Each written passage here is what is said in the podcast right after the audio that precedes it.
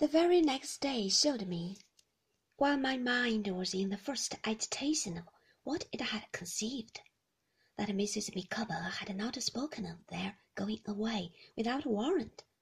They took lodging in the house where I lived for a week, at the expiration of which time they were to start for Plymouth.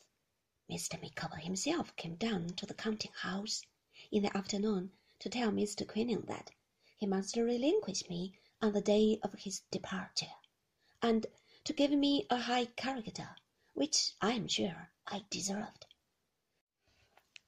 And Mr. Quinion, calling in Tipp, the carman, who was a married man and had a room to let, quartered me prospectively on him, by our mutual consent, as he had every reason to think, for I said nothing, though my resolution was now taken.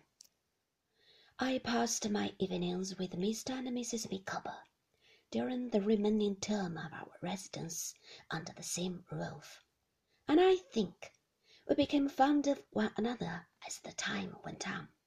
On the last Sunday they invited me to dinner, and we had a loin of pork and apple sauce and a pudding.